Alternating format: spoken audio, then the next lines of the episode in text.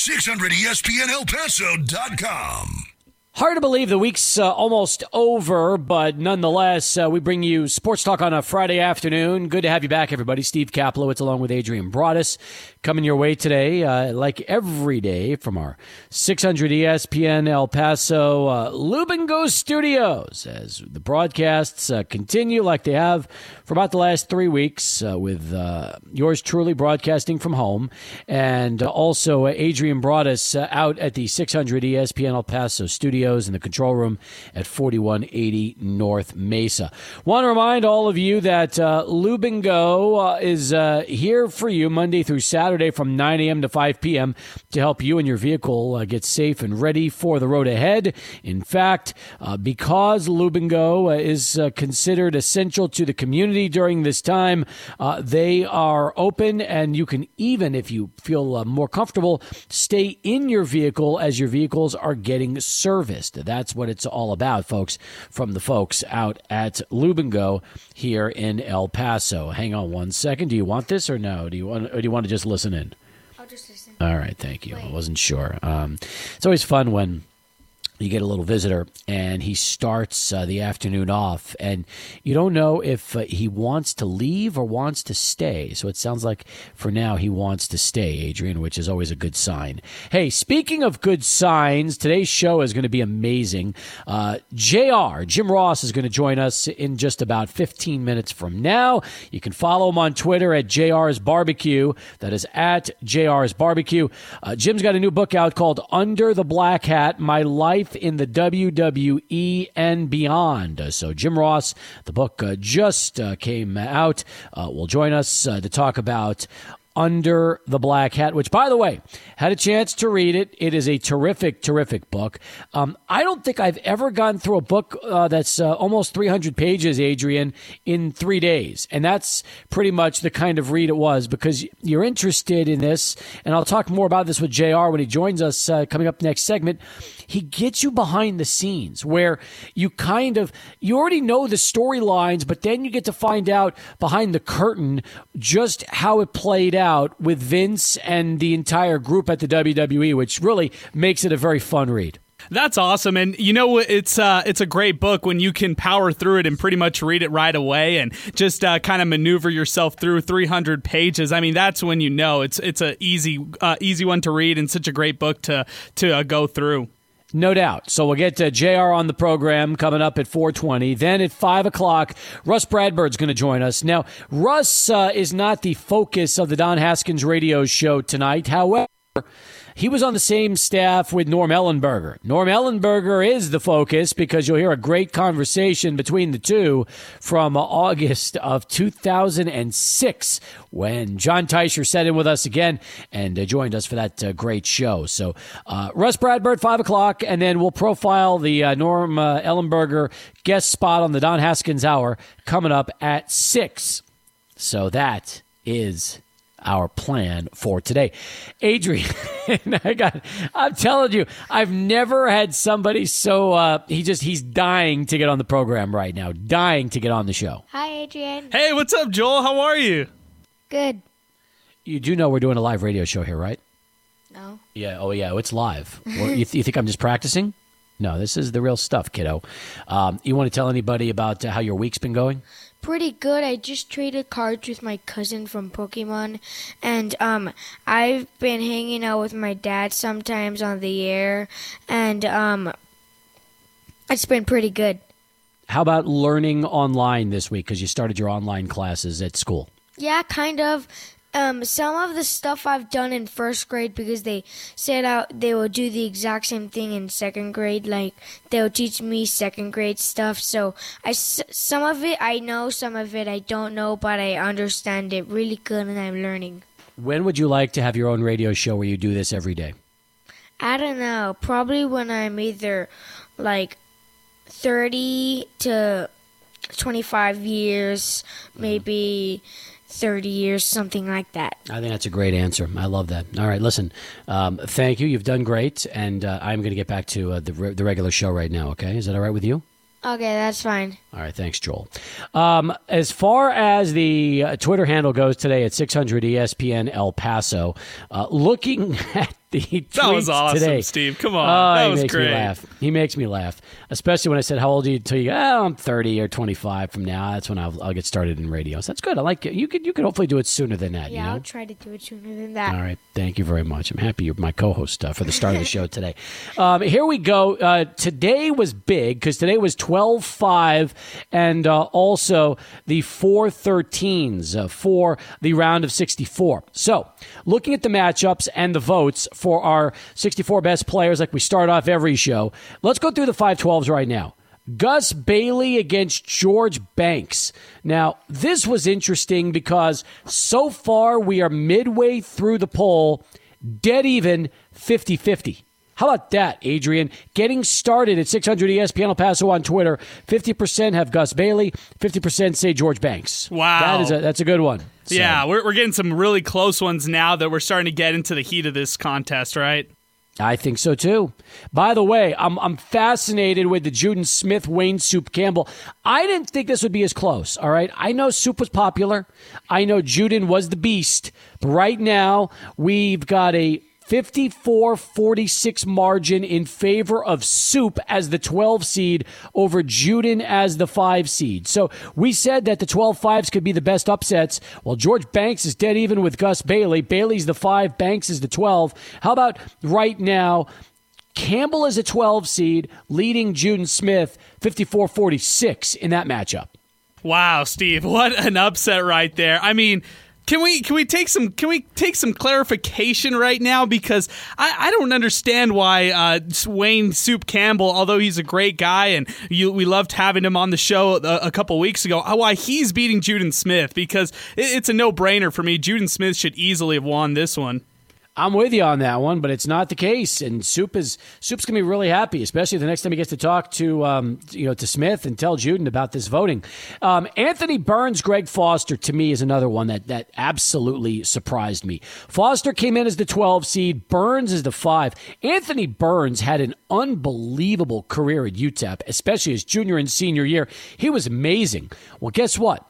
Greg Foster has 79% of the vote right now. Anthony Burns with 21%. That one absolutely shocks me as, uh, you know, the votes continue at 600 ESPN El Paso on Twitter. Yeah, uh, you know, a lot of these right now, Steve, are, are really surprising to me. I, I'm looking at them, and I, I we expected there would be a day where we'd start getting upsets, but I didn't think it would be today, where we're just seeing upset after upset. Nevil Shed leading Fred Reynolds right now. Also, like you said, Greg Foster leading Anthony Burns. This is just crazy right now that we're seeing all these upsets. The only uh, uh, matchup that's not an upset is Jeep Jackson over Dominic Artis as the 512 goes. Uh, 91% have voted for Jeep, just 9% for Dominic Artis, who also had a terrific uh, run at UTEP, kind of did it all. But hey, it's going to be tough to beat Jeep Jackson no matter where you are. So that one is a, a little bit of a runaway right now. Let's look at the 413s. Orston Artis against Chris Blocker right now. 77%. Orston Artis, 23% for Chris Blocker. Fred Reynolds and Nevil Shed. Fred comes in as the four seed. Nevil is the 13 seed. If you want to know how close this one is right now, how about 55 45 Shed leading Reynolds? So Shed is the 13 seed, has a lead on Fred Reynolds. But again, long way to go till 9 a.m. tomorrow. Fred had a ridiculous career. Played for Team USA in the Pan Am Games. He was he was with Jordan in that group, and as we all know, Fred uh, you know suffered some injuries, which led him to a long career in Europe. Uh, were you surprised to see that Sheds leading Reynolds, or is that just the power of the '66 team? Yeah, for me, it's the power of the 66 team. Everybody's holding on to that. And, you know, I, I understand why people would pick Nevil Shed, who averaged almost 10 points a game and seven and a half rebounds, had 20 double doubles in his career, and, of course, helped the Miners to the 1966 national championship. We'll talk about Glory Road in a little bit because that's going to be airing tonight on ESPN. Philly Rivera against Willie Worsley as a 4 13 matchup. Philly, the 4 seed, Worsley, the 13 seed. Again, close. 52 48. Rivera leading Willie Worsley, um, and that's with 17 hours left on the voting. So that's another one that could go right down to the wire. So many of these are close. Finally, David Van Dyke, the 13 seed, Charlie Brown, the 4 seed. Again, the biggest problem for Charlie Brown, you got to use a media guide to find his stats because he played from 56 to 59, although he was very prolific for Texas Western. David Van Dyke, 88 to 92. Currently, Van Dyke leading this one 71 to 29. So Van Dyke and Jeep Jackson with the largest margins of uh, victory right now. Um, and everything else is very close in all the other 512s and 413s. It's fascinating going back to Charlie Brown, a guy who played in the 50s for the Miners, he scored over a thousand points in 67 games and was a three-time All Borderland Conference selection. So you know that's another tough one right there, Steve. A guy who dominated the 50s, but David Van Dyke, product of the late 80s, and all Miner fans, you know, clinging on to guys who were very special to them as as far as they are, as far as it goes when it comes to fan and icons when it when it comes to the Miners in the 80s you realize that as we get deeper into this, it's going to get much tougher for people. They think this is tough. Just wait till we start to have even crazier dream matchups coming up next week as we get ourselves down to the Sweet 16 and eventually the Final Four and, our, and crowning our champion. Oh, I'm with you, Steve. Today I was doing some of the matchups. I found out next week we're going to see Bobby Joe Hill versus Julian Washburn. We'll see Vince Hunter versus Gillespie. We'll also see Jim Barnes versus Jason Williams. Some great early matchups next week as well. So I'm excited for the brackets to kind of shape up and go to form. Absolutely. All right. A message just came in a little while ago on the app chat from San Fran Sam. The message just says, Jolie, smart, uh, sharp kid. Loved his assessment of his week of remote learning. Timely, contemporary commentary. Just what this show needs. There we go. See, we try to bring it to you, San Fran. We don't we don't shy around here on the program today. So I'm happy you enjoyed that uh, commentary. Great. Anyway, you want in? You can also uh, not only tweet us at 600 ESPN El Paso, but also connect on the app, just like San Fran Sam did a moment ago. All right, we've got a terrific show uh, in store for you today. Coming up next, Jr. Jim Ross and his new book, Under the Black Hat. Came out on uh, Tuesday of this week. He's going to join us live on our Village Inn hotline right after Charlie One, who has a traffic update for us, getting going on a Friday. Charlie, uh, how are we doing starting out today? 600 ESPNElPaso.com. So excited about our next guest as we welcome you back to the program and continue uh, here on Sports Talk. Uh, joining us live right now is uh, one of the great iconic voices in uh, sports entertainment, professional wrestling. He's got a brand new book out called Under the Black Hat my life in the WWE and beyond. He is Jim Ross as he gets us going here on the show. JR, good to have you back in El Paso and uh, congratulations on the new book. Oh, thank you very much. Always good to talk to you guys. I, need some good food. Well, I'll tell you what. For a guy that's got his own line of barbecue, telling us he needs some good food, uh, we could almost say the same to you. We need we need our fix of uh, Jr's barbecue here in El Paso. That's good. Good to hear. Now, I remember you were on the sidelines when UTEP was playing Oklahoma at the Sun Bowl years ago. One of the things you didn't talk a lot about in the book, but it's pretty obvious for those that know you, you get the opportunity to accompany the Sooners uh, during certain games uh, each season. And I remember when uh, Landry Jones was uh, in that one, and it was when Mike Price was coaching the Miners, and you were right there on the sidelines, which was actually a pretty entertaining football game. Yeah, I uh, Coach Stoops took good care of me for 20 years, so I created some great memories. Really did. No doubt.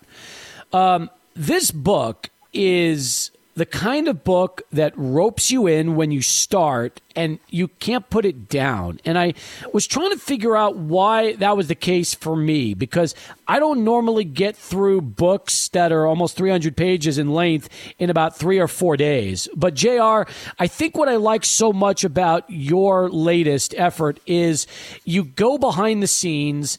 And for those that have followed the WWE, knew the storylines, knew the outcomes, you took it a step further because you kind of took everybody into that uh, behind the curtain uh, stage where you got to see you, Vince, the wrestlers in a totally different, uh, totally different light. Yeah, in reality. Exactly. That's a that's a great way to put it.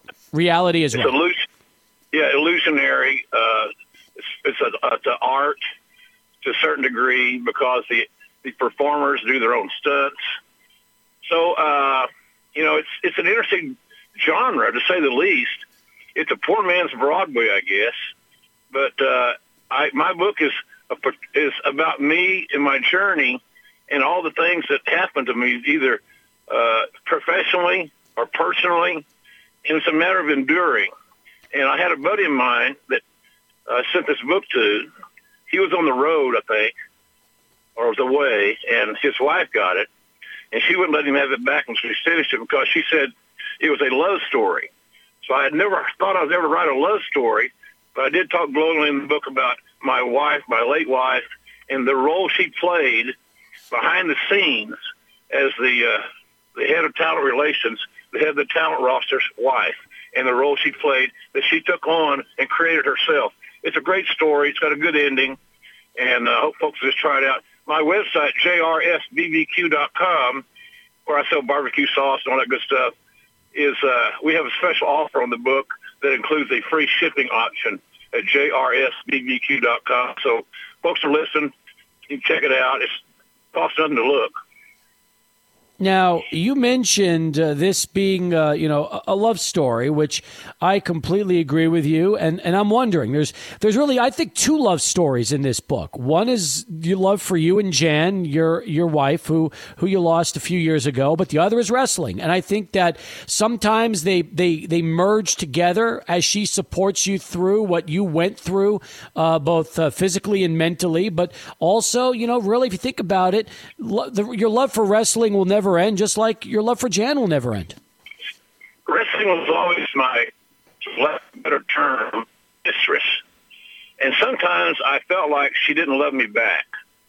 But at the end of the day, because I can still communicate, and that's a key thing in a lot of these areas is communicating and being true to yourself, uh, I came out on the other side whole. Uh, I had 25 great years with a wonderful woman and uh, the best thing that ever happened to me. She's my best friend, my my uh, my muse, my the most positive person I ever met, and a hell of a cook. so uh, when you got two Italian grandmothers that that immigrated, or is that, was that the good right word? Immigrated from Italy. Uh, she, my wife was a heck of a star in the kitchen as well. So uh, a lot of great memories. But I'm, I'm, I think folks are going to like this book. It's a real story about a real guy's life that could have been them. I'm, I'm not special. I'm just a good old boy from Oklahoma that is uh, got somehow or another backed into the pro wrestling business, and I've loved it pretty much since 1974. Now, you've written two cookbooks. You also wrote a book about your life called Slobberknocker. When did you decide that you wanted to go in depth and, and really go more, more detail with your WWE years and put this together? It's all about the timeline. Slobberknocker, which is still selling, uh, praise the Lord, uh, was uh, my was my first part of the autobiography that took us through when Stone Cold beat Shawn Michaels at WrestleMania 14, I think it was. And so I had all the stories left to tell. I hadn't talked about the uh, the the Monday Night Wars, the WCW and Turner. I had not talked about the Attitude Era, which was the biggest in the history of the wrestling business. I had not talked about the XFL, the original XFL. and talked about being moved being, moved from Raw to SmackDown, getting two more bouts of Bell's palsy, uh, almost dying from a from a, uh, a, a perforated intestine, and then uh, losing my wife. All those things happened. And the main thing I wanted to do was to give Jan her due. I've said this in other interviews. It seems to be applicable. It seems to be make, make sense. This is this book is my last public hug to my late wife, and so I mean I, I think about her every day. I'll never get her out of my mind. But for publicly, this is the last salute for her, to her, and I think wrestling fans especially and women run road this aspect. Wrestling because know the role she played. And, uh, you know, she did. She'd cook dinner for these guys. They come to my house. They ate. They ate good, and uh, and she would even do laundry for them. I remember her doing laundry for Stone Cold. They've been on the road about two weeks, and need his gear washed. She didn't care. She was happy to help. She she loved making people smile, and, and that's just her her demeanor. And I don't know how in the hell I got her, but bottom line is I had 25 great years with her. I don't think people um, knew that you were so in depth as the head of talent relations. So when you were not calling matches for Vince, especially in some of those great years in the late '90s, you were handling uh, you were handling booking, you were handling payroll, and just describing how guys got paid. It sounds like it was a grueling amount of pressure and stress when you had to hand uh, a professional wrestler a weekly check. Well, it, well, it could be, oftentimes it was because of the system that we use to derive the to derive those paychecks. It, it was called discretionary income. Uh, so, uh, I mean, it wasn't a secret. Everybody knew what the procedures were when they when they hired on. But you know, I had a very busy time with that. Uh, on Mondays, you know, we're doing Monday Night Raw. On Tuesdays, uh, I would go to SmackDown because all the talents would be there. And it was, it was important for me to be there with the talents to settle their issues or address their issues or give them some positive encouragement, whatever it may be. Talk to their, they always had issues. Everybody's got issues. So that was that. Then on Wednesday morning, I was back in my office in Stamford. By Friday, uh, I had the had the payroll done and turned into accounting so these dudes could get paid. So it was uh, and then the Saturday and Sunday we had live events. So I'd be on the phone every Saturday and Sunday with the uh, road agents, the road producers, about what we wanted to do that night, and to get a report of how the boys are doing and how's this guy's ankle, this guy's back okay. I heard so and so was a little groggy, whatever, you know. So it was a seven day a week deal, but I loved it. It was a sad part about it. I almost loved it more. Well, I did love it. I loved it more than I loved my family at times. Mm-hmm. Golly, that's bad. And that's dangerous. And it's embarrassing. But I'm just being honest. And this book is about honesty. At the same time, you were there so much. You were spending so much time in Connecticut working. Uh, you know, that's the thing people don't realize. This is not a 40 hour week job. It's probably a 100 plus hour week job because that's Vince's attitude towards everything. And he expects everyone to be like, like, like his work ethic. So you're there a lot. And not only are you handling wrestlers, but you're signing guys. I mean, you talked about the group that right around the, uh, you know, the, the 2000, 2001 period was, was uh, in the Ohio Valley Wrestling, which at that time was kind of the feeder to the WWF, later the WWE. You had John Cena, you had uh, Brock Lesnar, uh, you had Dave Bautista, you had Randy Orton. It's a who's who of some of the best wrestlers we've seen in the last 20 years. And those are all guys you had signed that were just kind of honing their craft as they could then make their debut uh, a few years later. Yeah, they were all the same class uh, is a pretty impressive class. We got very lucky on that. You know, Jerry Brisco worked diligently to get Brock signed. We started recruiting Brock when he was a junior in college, but made an agreement with his wrestling coach that we would not sign him until he, his after his senior year in the NCAA tournament. Uh, but you know, we had a real good team of people looking for talent, uh, and and and I I love that part of the job. I've often said that you know so many guys that I signed are now in the Hall of Fame, and so many of the guys that I signed are are independently they're financially secure, and probably more, more bigger percentage than ever in the wrestling business, which is a great thing. So I'm probably prouder of the fact that I facilitated an opportunity to give a, to get guys jerseys and get on the team. And then when you get on the team, you got your jersey. Can you make plays? Can you be reliable? I've always said someone said, what's the greatest trait you want? You sign these guys. What was the trait you're looking for? It's very simple. One word, reliability. It's not biceps. It's not triceps. It's not tattoos. It's reliability. Because if I can't rely on you, then why am I spending any time on you? Because I don't know you're going to be here tomorrow. So that sounds kind of drastic, but that's the way I look at those things. Jim Ross, the voice of wrestling. He's got his new book out, Under the Black Hat, which you can pick up at uh, jrsbarbecue.com, also wherever books are sold. I just noticed something I didn't even realize. Your pose in the new book is virtually the same as the pose you struck in your book, Slobberknocker, My Life in Wrestling. Yeah. There's a reason for that. You can't shine doo-doo. So uh, there's not a hell of a lot you can do with that old face. I can tell you that right now. You know, that's always been one of my fears when I lost my smile, not because of my attitude or, or mentality. You know, the Bell's palsy has taken its toll on me. So the, the remnants of that hideous little thing was I can't smile. My grandchildren, she turned one of my granddaughters turned 17 yesterday. She's never seen Grandpa smile. So I, I have to live with that. And as a on-air person, that becomes a little daunting if you allow it to happen. So here you got this this this uh, chubby guy that's 68 that can't smile, and you got him on TV. Are you kidding? So uh, I, I kind of battle that internally on a on again, off again basis. So it's just the, the way the hand has been dealt, and you play the hand that's dealt. That's what you do. You're also brutally honest in the book when you talk about your WWE days, especially your decision to leave Connecticut, go back home to Oklahoma, and kind of the uh, the repercussions that followed as a result of that.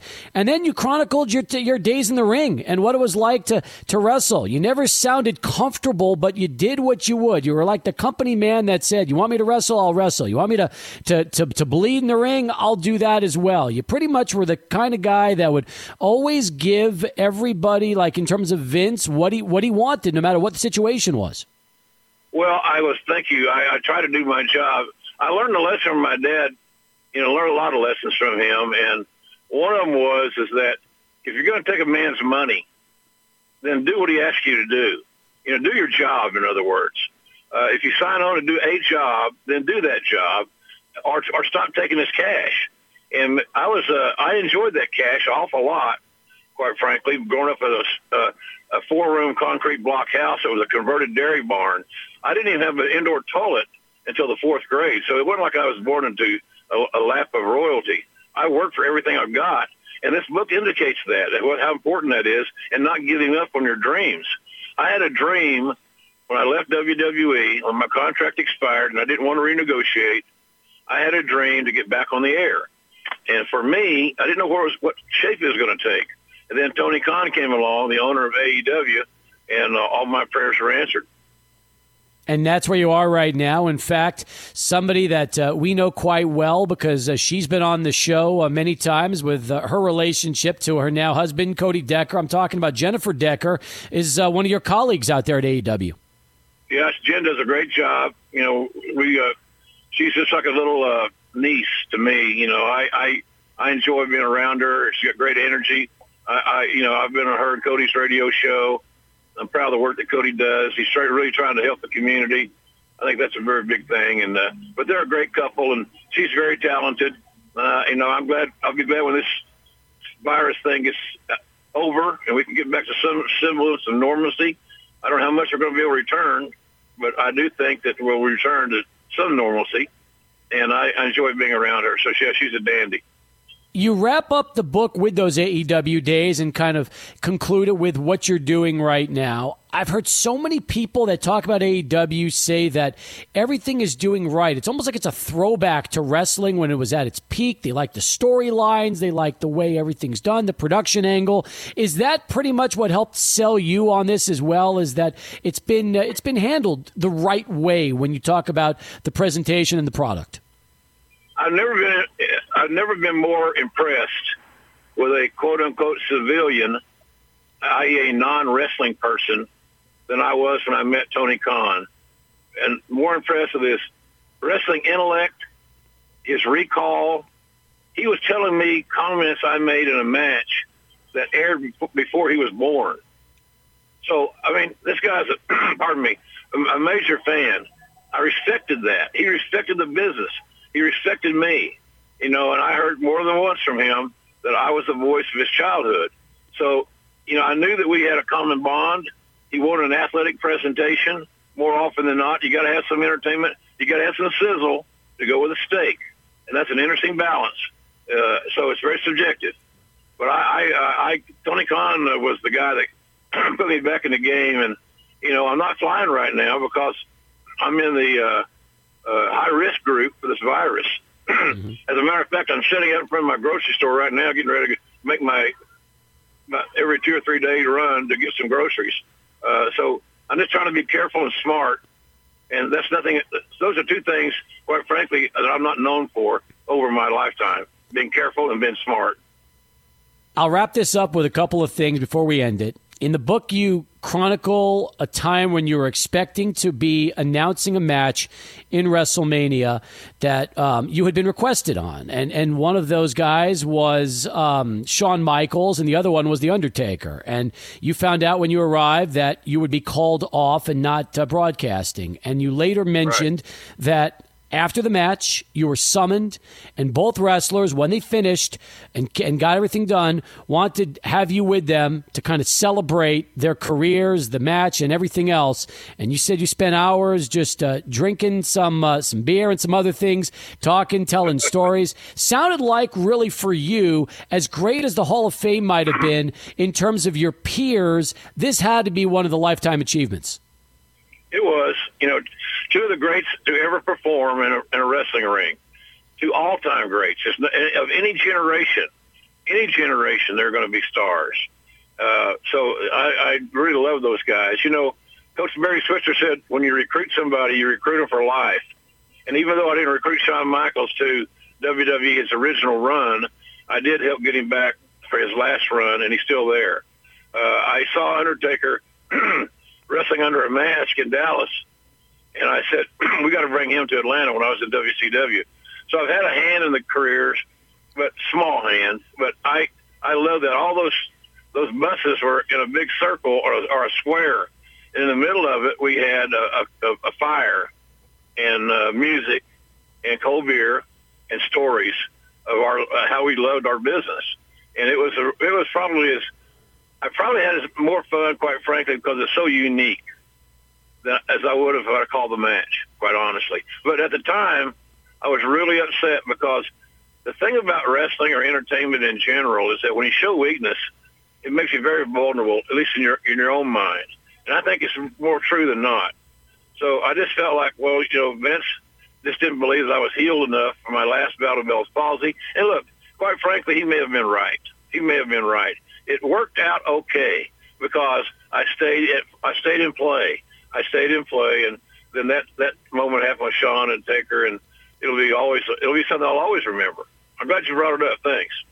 Let's wrap it up with this. Give me your Mount Rushmore of wrestling and your Mount Rushmore of wrestling announcers, which obviously uh, w- should uh, include you. But let me get your thoughts on that. Mount Rushmore of wrestlers, Mount Rushmore of uh, of announcers. Well, of wrestlers, it would be uh, Ric Flair, Stone Cold, The Rock, and Hulk Hogan. And there could be tomorrow. You could ask that same question. I might make a few changes, but right now, off the top of my head, that's my my Mount Rushmore.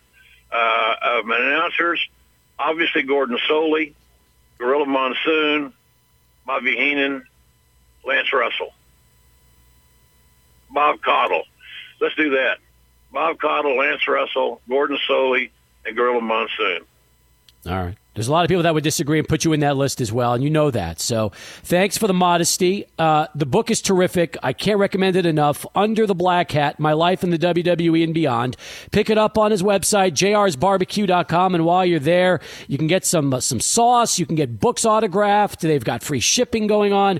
JR, you've done it again. I appreciate the time, and thanks so much for uh, being uh, kind and gracious and sharing some stories with us on the air today.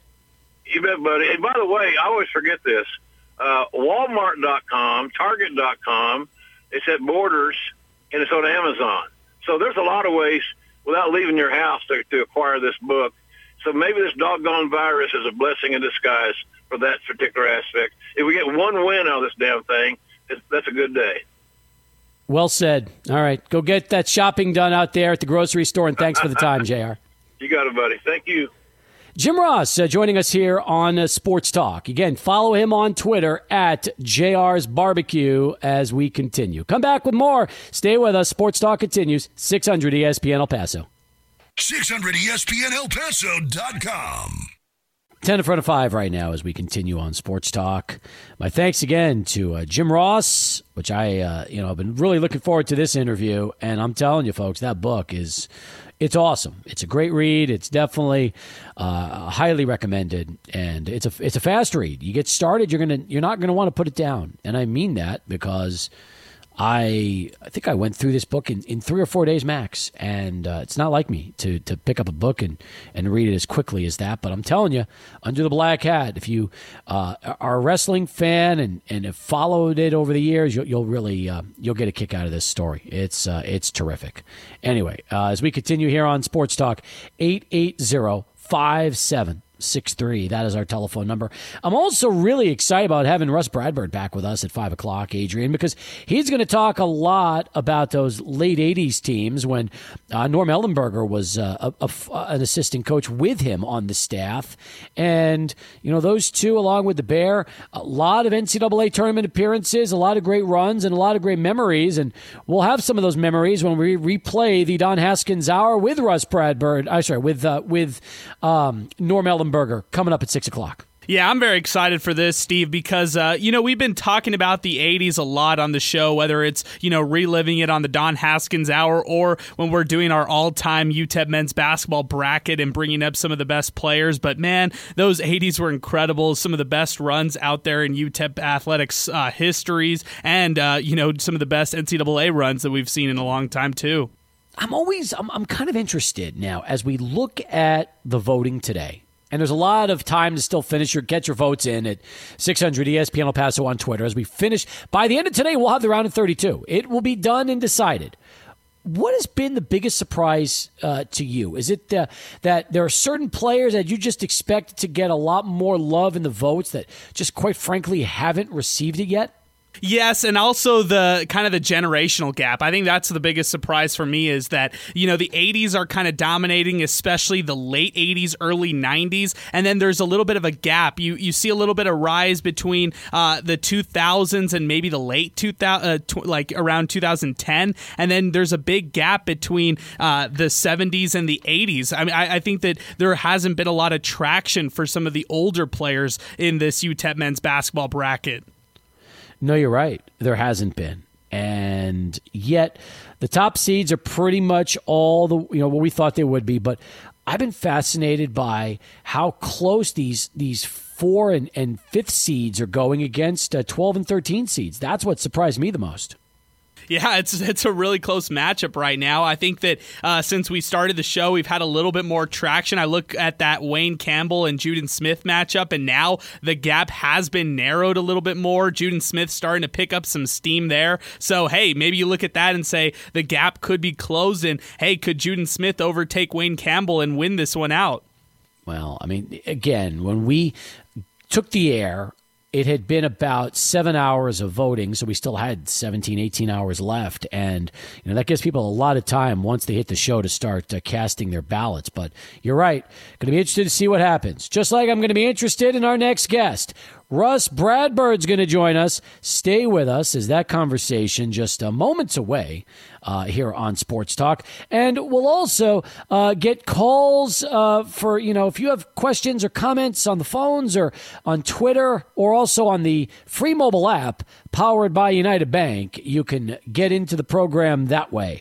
Looking at uh, some of the app tweets uh, or the app chat messages. Soup Campbell was at UTEP for six years because of injuries and he did games on radio. So younger fans remember the uh, the name better. Juden Smith should be ahead. Better player, um, all WAC, Sun Bowl tournament MVP, and all tournament. But not always the case. Not always the case, Pinky. Good stuff. We'll come back with more and get to uh, Coach Rus Bradburd as we continue. It's Sports Talk and 600 ESPN El Paso. 600 ESPN El Paso.com. Hour number two, Sports Talk is underway. Welcome back, everybody. Along with Adrian Broadus, I'm Steve Kaplowitz, coming your way from our 600 ESPN El Paso Lube N' Go studios as we get ready for a busy weekend. Uh, actually, the weekend's going to kick off uh, in a little bit because we've got Glory Road on ESPN. We've got Norm Ellenberger on the Don Haskins Hour. And uh, because we lost uh, Stormin' Norman uh, a little while ago, we've got uh, one of his former assistant coaches at UTEP joining us live on our Village Inn hotline, where all of our guests always appear. And his name is Rus Bradburd, who is a former Miner assistant coach, NMSU assistant coach, head coach in Ireland, and he's the also a, a best selling author author of multiple books, and he joins us live to begin our second hour of the program. You know, your introduction has really grown since I first started interviewing you on this show. It used to be just former Miner assistant coach in the late 90s when I took over, and now it's taken on a whole new level trying to get everything in. I didn't even get a chance to mention broadcaster. Uh, it seems like seems like the the good old the good old days are long gone. Steve, can you hear me? Okay, I've got my headset on. Yeah, you sound good. Can you hear us all right, Good. Rus? Yep, I can hear you fine. Yeah, it seems like back. You know, I remember I used to gauge my life by how few keys I had. The less keys, the happier I was. And as my, but although I'm, I'm plenty happy now, let's talk about Norm Ellenberger. Let's do it because, you know, a lot of Miner fans remember Norm from when he started at New Mexico first as an assistant in 67 and then took over the Lobos from 72 to 79, had some amazing seasons. And then after that, he kind of uh, was out of basketball after um, what was a scandalous end at New Mexico in uh, 1979. But nonetheless, he came back as a UTEP assistant in 1986. And if I'm not mistaken, that's like a, what, a year, about a year after you joined the staff? Did you join in 85, Rus? Eight- 83, uh, 83 I joined. So it was when when Tim Floyd left. I think Coach Haskins felt like you know I was just a kid. What was I? Maybe 20. I guess I was 27 or something like that. And I think I think uh, Coach Haskins felt like he needed a an older sort of vet, wise veteran on the staff, and, and Norm had tremendous wisdom. Well, I know that uh, Coach Haskins was very loyal with Norm from their coaching days together. He didn't like the way he left at New Mexico and wanted uh, you know him on his staff. How controversial was it in El Paso when Ellenberger joined the group in '86? I don't think. Well, I think there was there was there was pushback from the administration. I think as and, and probably for for good reason. I think there were, the administration was extremely concerned about. They didn't want to pay Norm. He was a volunteer at first, and so one of the sort of the little known facts uh, that that I will disclose here publicly for the first time is that Coach Haskins called us all in and said, "I really want to do this, but you know they don't have any money." We, he wanted all of us to contribute uh, each month to to come up with a salary for Norm. And so each month, all of us, Greg Lackey and uh, uh, G. Ray Johnson and myself and Coach, maybe G. Ray didn't have to because he was making so little himself at first, but we all contributed a few hundred dollars every month, and uh, and Norm was sort of able to live in that way. And, and uh, uh, Russ Vandenberg, the great real estate whiz in town, was able to get him a cheap apartment and, and, and provide a life for Norm Ellenberger. I think one of the interesting things about the whole story, Steve, besides the, the, un, the little known until right this minute fact that we subsidized Norm's salary uh, because the university wasn't willing to pay him, um, one of the other little known uh, little, little known facts was uh, well maybe not little known fact, but the other story behind it is I think Coach Haskins was he had a great sort of eye for the downtrodden, and you know he, he you know like he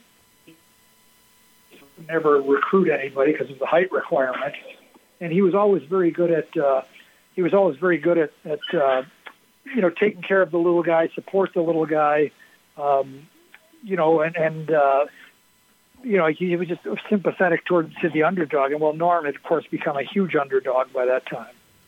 That's an amazing story. Now, I never knew that you and Lackey and, and even to some extent G Ray all pitched in just to give Norm money. We, we were just told that Norm Ellenberger was working for free. And we thought, wow, that's amazing. Great for Norm that he's doing this for nothing to be a volunteer assistant coach. But um, I'm sure it wasn't a ton of money back then, but you guys weren't making a ton of money either. So, you know, a couple hundred bucks here and there, that, that adds up after a while it was a lot of money to me, Steve. I mean, I think it was, you know, so again, the reason you don't know is no one knows. I've never said it publicly, but but I, we were all happy to do it. I mean, we all we all loved Norm and uh, and uh, but you know, three hundred dollars a month. It was three hundred dollars a month.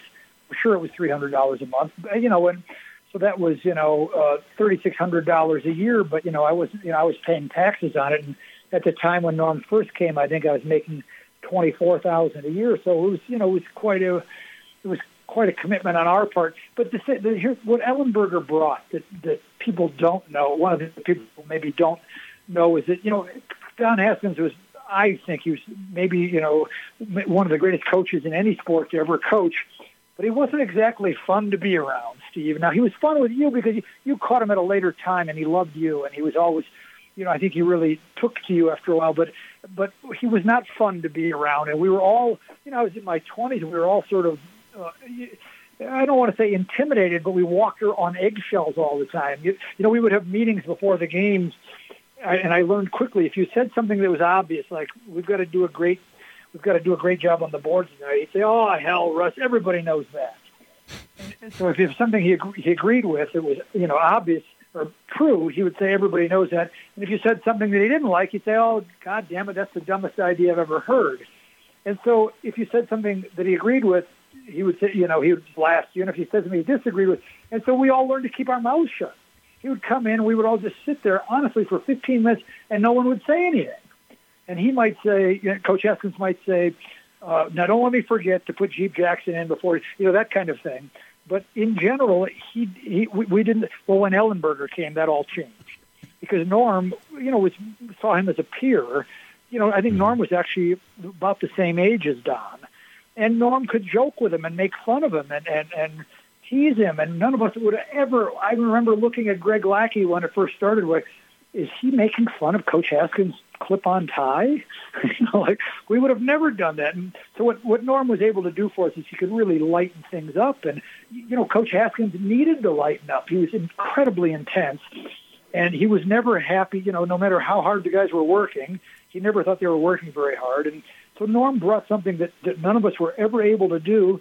Even Tim Floyd, you know, who was very close to Coach Haskins, but Tim was so much, you know, uh, so much younger than Coach. He couldn't treat Don Haskins like that either. And so it really changed the the makeup. Of, it loosened up the team in a really a good and an important way. Is that I think that the, the team became more relaxed, and those were great teams. You know, that '87 team might have been the best team. It might have been. I know that the Sweet 16 team on paper, you know, got farther in the tournament, but that '87 team with Chris Blocker coming off the bench. You know, he mm-hmm. might have been the best player in the league if he was at any other school. And so what what Norm did was he was just fun to be around. And no, you know, all the great things you hear about Don Haskins, no one ever said he was such a fun guy. As he relaxed the team and you and all the other assistants, is it fair to say that he also, to some extent, relaxed Coach Haskins? Did did Coach soften up a little bit as a result of Norm kind of being there and, and, and poking fun and kind of trying to keep everybody loose? Yeah, yes, and, and, and I'll tell you the, the, the single player that that rubbed off on the most was Jeep Jackson because Jeep Jackson ad- adopted that too. That he Jeep could kind of tease and joke. By the time he was a senior, Jeep could kind of tease and uh, you know tease Coach Haskins and joke with it. Of course, that I think that that was Jeep. I think that was Jeep's senior year. I guess '87. But it, it, it rubbed off on Jeep, who played his best basketball when Norm Ellenberger was on the staff, and I think it was directly related to, to the you know to the uh, the pressure release that Norm Ellenberger provided. I mean, Norm was you know Norm had been 30 years older than me, but in some ways he seemed younger. You know, he he would he would uh, he, you know he would flirt with the waitress and he would joke with the kids and he'd have a free throw contest with the guys afterwards. And he was just he was just young at heart in, in, in all the best ways. And uh, and that really had a you know that really had a had a big impact on the team. We were all so very tightly wound because of and, and Steve, I should also note, you know, I mentioned that bit about us all helping with Norm's salary. That was not an NCAA violation. I just want to make that clear right now. There, there was nothing illegal about. Might have been there might have been an IRS issue because I don't I imagine Norm didn't pay taxes on it, but I did. Don't worry, we weren't. I, the last thing I thought of is that you're going to drop a bomb that you know 35 years later is going to put the university in trouble. Uh, don't worry. The no, no. Um, I, I got the, I got the statute of limitations. Yeah. The statute of limitations has expired, Rus. Thank God for that. Yeah, you're you're you're Thank good. God. Um, but uh, yeah, so and, and, so so Norm was a, jo- a real joy in that way. But one of the things in retrospect, now it's easy for me to criticize Norm's career moves because I'm the guy who wind up coaching the Tralee Tigers in the Irish Super League. So I, I'm not really the right guy to criticize his career move, but I think Norm would have been a great, great NBA coach, and I think he had that that uh, sort of black mark on his record because of the Lobo Gate scandal that had got him bounced at New Mexico. But Steve, I, I rank on being here, Steve, but but uh, I was I think I was uh, I, I, you know, he got bounced by the Lobos, and I think that any kind of academic uh, black mark really, you know, is hard to overcome in college sports because you know, college people are serious about we want to take academics seriously, and so uh, I, I think that. But in retrospect, what I wish I could have talked Norm into doing, he would have been a great NBA coach, and because Norm was resilient in a way that Don Has- even Don Haskins was not as Norm didn't he you know he was able to roll you know with Don was so tightly wound and Norm was so fun loving and relaxed that mm-hmm. I think the 82 game uh, NBA schedule would not have worn on him. And Norm was good at you know he could deal with problem guys and ego guys whereas Haskins you know it was Haskins who was my way or the highway. Norm was much more flexible and I think that, that I think that's actually more conducive to an NBA coach to have to deal with the egos and the salaries and the and and and the sh- and the shot and the shot and the shot uh, uh, selection, you know, that kind of thing. And and Norm was just much more. I, I think in some ways he would have been a because I think what happened to him is he got so addicted to the, um, you know, the pit is such an incredible place to play, and college basketball is such a great pressure cooker and uh, glamorous and such a life in the fast lane. And I think Norm got kind of addicted to that, and it just didn't occur to him to go. Whereas there's other guys who have lost their jobs in college and wound up, you know, wound up coaching in the pros. And I think Norm uh, would have been very good at that had he opted to do that. You know, I think he was forever frustrated that he could not get a head college job. So what, a lot of people don't know that while Norm was with us, Chaminade offered him the uh, the head coaching job. You know, the Hawaii, the A, and he decided not to take it. And I thought, you know, even then I knew it was going to be tough for him to get a, you know, get a job at a university. And I wish, you know, I thought Norman, Hawaii, it would be great. Mm-hmm. I mean, it was just seemed mm-hmm. like a perfect move for him. But that was when he went with Bob Knight instead to, to Indiana. Well, that's interesting because you mentioned Chaminade and what they've been about. And that's another uh, fact we never knew about until this interview right now. And by the way, he did spend three years in the NBA. They were with Tim Floyd as an assistant uh, with the Chicago Bulls from 2000 to 2003. Yes, yeah, he was, and I think, I think, but by that point he was already in his seventies, and it was probably too late for him to, to, to be an NBA coach. Right, right. Now he was right. Sixty-eight when he when he took the job, and then I think about uh, about you know at seventy-one when he when he wrapped it up. So you're right about that. All right, this has been a great start to the hour. Stay with me, and we'll continue this conversation after the break. All right. Thanks, Steve.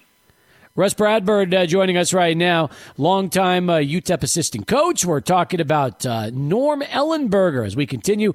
Let's go to Charlie One, get a traffic update, uh, quarter past as Sports Talk continues. 600 ESPNElPaso.com.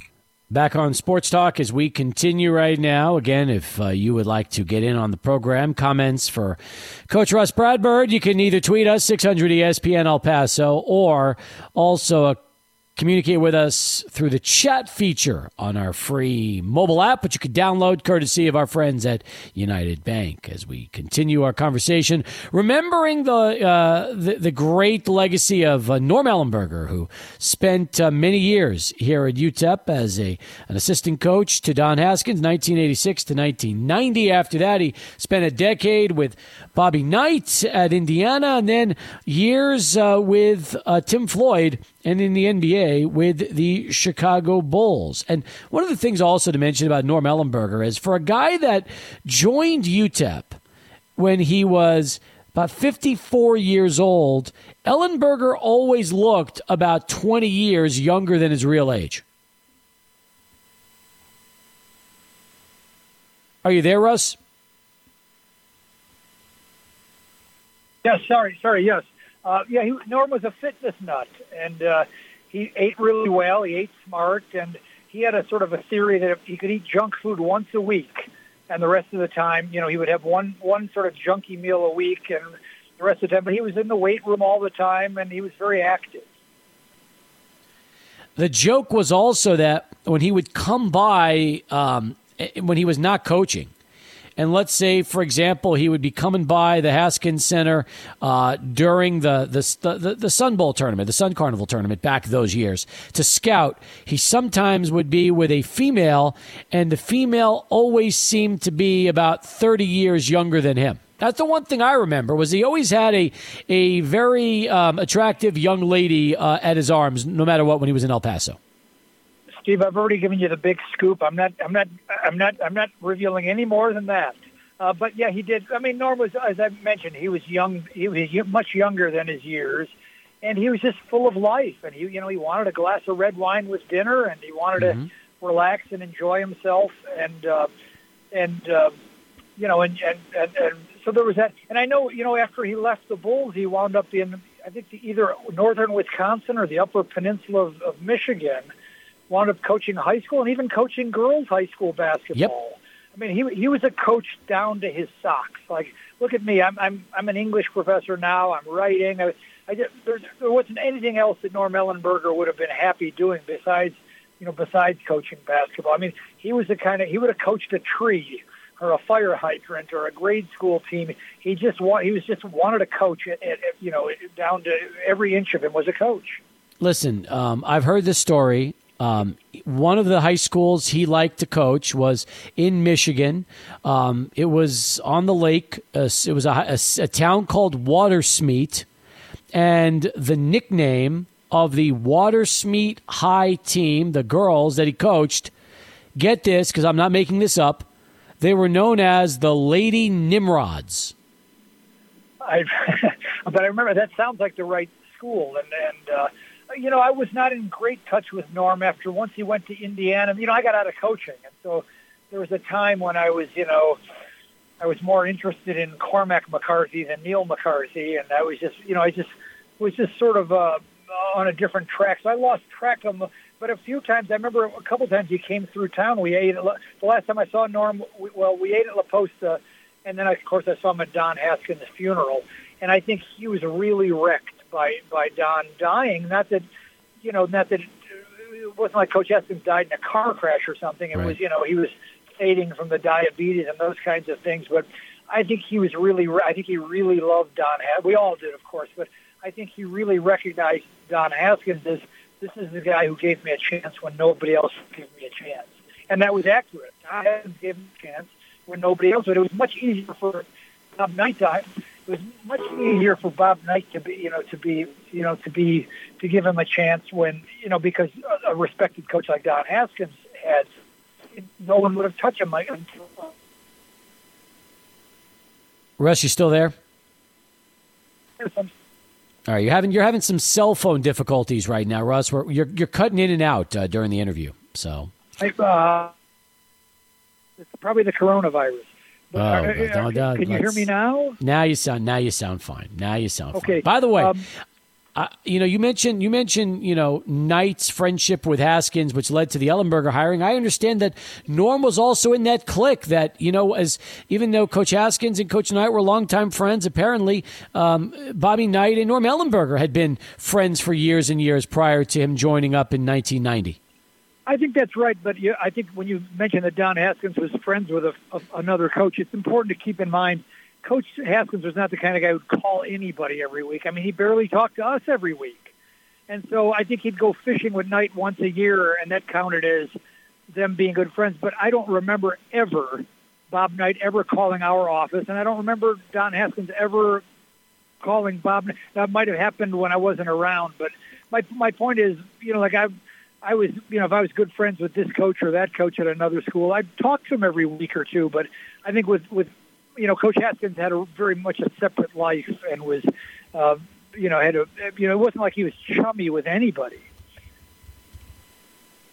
We're talking right now with uh, Norm Ellen. Uh, Norm. Let me talk right now with Rus Bradburd here on Sports Talk as we continue our conversation. Take me back to the season where Coach Haskins um, was under the weather, and as a result, Coach Ellenberger took over as acting coach because uh, Coach Haskins was advised by his doctors to recover and not come back to coaching. And ultimately, that was one of those years in which uh, the Miners ended up winning the WAC title. Well, I think this is this is well. This here's another scoop for you, Steve. I always got the feeling that Coach Haskins could have came back if he wanted, but he was so we were all sort of so enamored with Norm and wanted Norm to do well, and I think that part of what he was up to is if he stepped away and let Norm have a great year, that maybe Norm could get a job out of it. And I think that was when the Chaminade job came open. But I think Norm had wanted to get a bigger job. I think he'd have wanted to be at a at a big state school, and of course that that never happened. But my feeling was always that Coach Haskins' voice had come back, and that he could have came back and coached if he wanted to. And so I always, now that I'm an academic, it makes sense to me. I think I would call it his sabbatical year. I think Don took that as a sabbatical year to recharge his batteries, and it was a way to, you know, it was a way to, to you know, give Norm a chance and make Norm. And I think that's part of what, you know, when Norm was so crushed at Don Haskins' funeral I think Norm, of course, understood that and recognized that that this is the guy that you know. I mean, in a way, you could argue that Don Haskins made Norm a head coach again in Division One basketball, and no one else would do that.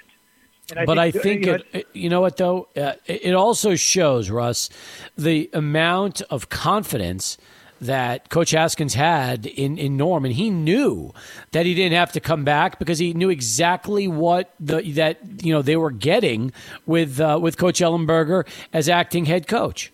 I think that's absolutely right, and and I don't. You'd have a hard time finding anybody that didn't think that Norm was a brilliant coach.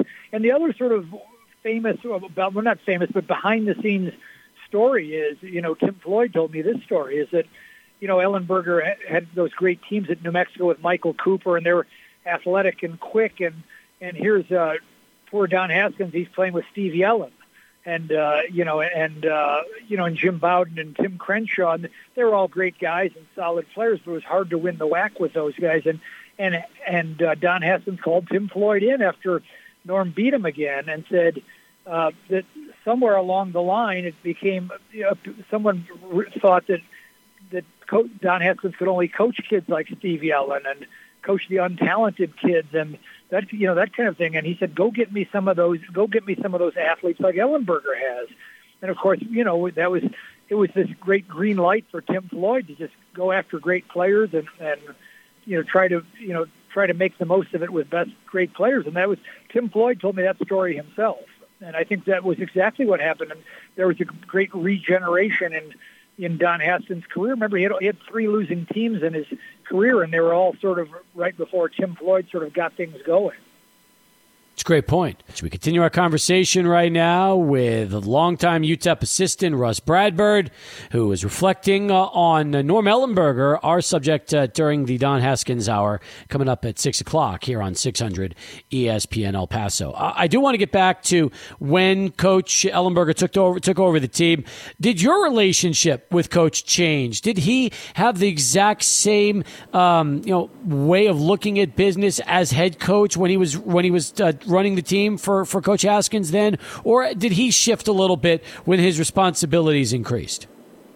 Wait, are you asking me? Did he did he copy? Was he stick, sticking strictly with the Don Haskins style? Do you mean, or I'm not sure? Well, you can you can add, uh, and, and, also his personality. Did was Norm Ellenberger as acting head coach the same as Norm Ellenberger as assistant coach?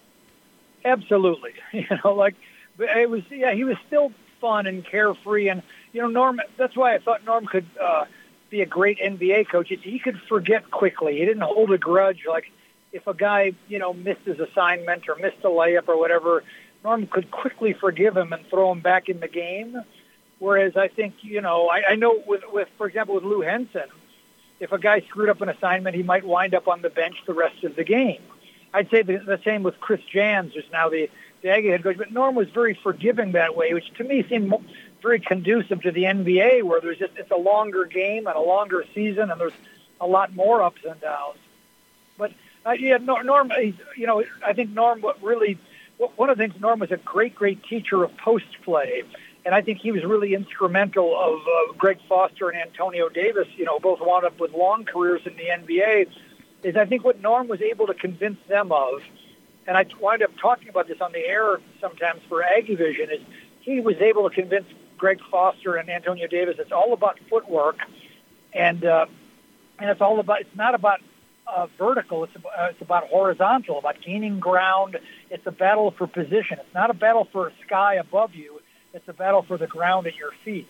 And I think Greg and Antonio really bought into that. I think they they came to understand. And uh, you know, I'd, I'd like to blow my own horn here, Steve, but I can't because they're really it was it was Greg Greg Lackey and Norm Ellenberger. That you know, I remember Norm having Greg stay after practice with Antonio and Greg every day. You know, I was more focused on dribbling and ball handling and that kind of thing. But Lackey and, and Norm, I think, really did an incredible job with with Greg Foster and Antonio because they, you know, and if you'll remember back to Antonio, he could run and jump for you know for being a young guy, but he was not he was not very skilled and he didn't have great footwork, and that all that all changed.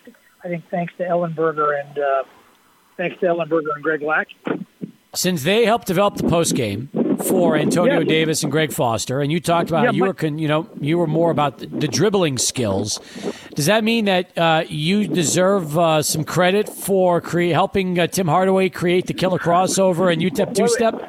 We're supposed to be talking about Ellenberger, but I will say this: is that from the day Tim Hardaway got to campus, he was already a great dribbler. And when I go see him play in the summer league with his high school team, he did all the things with the ball that you saw him do in the NBA. He did, you know, I think, but I think what happened with uh, Tim is Don Haskins didn't he didn't go for the fancy, you know, fancy dribbling and the show off, you know, the showy moves that the UTEP two step and the things that Hardaway sort of made famous. And I think there was a, a bit of chafing for Tim Hardaway at that point. But I think what where Don Haskins really helped Tim Hardaway is Tim could do all those things before he came, but what he couldn't do was what he was less effective at is running a team, shooting perimeter shots, and playing defense. And he improved at those things so dramatically that now he wound up with an all-around game. And so, on the one hand, I think had Tim Hardaway gone somewhere where they played a crazy fast, fast break style, he could have shown off what he could do, but he would have never gotten as good at the things he couldn't do. And so I think, again, I think it was difficult for Tim at times. I remember once coming back from a summer league game, Steve, after watching Hardaway play and telling Coach Haskins, I think we should do some ball, you know, screen on the ball for you know, Coach Haskins. We never screened on the ball for the dribbler, and I and uh, I told him I, if, you know, I saw Tim Hardaway just sort of eat people alive in Chicago summer leagues, and said, you know, said we should screen on the ball. And Coach Haskins said, "Oh hell, Rus, he's dribbling the ball too much already."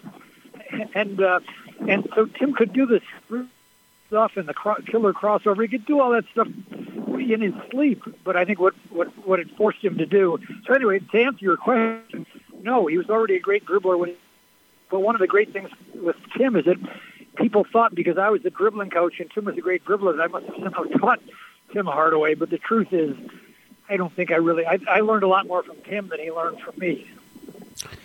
I know also, and you'll hear a lot about this during the interview, that uh, Norm's passion for the outdoors was almost uh, the same as his passion for, for coaching basketball. And he loved to fish. He um, loved to get out in his uh, his boat or his canoe.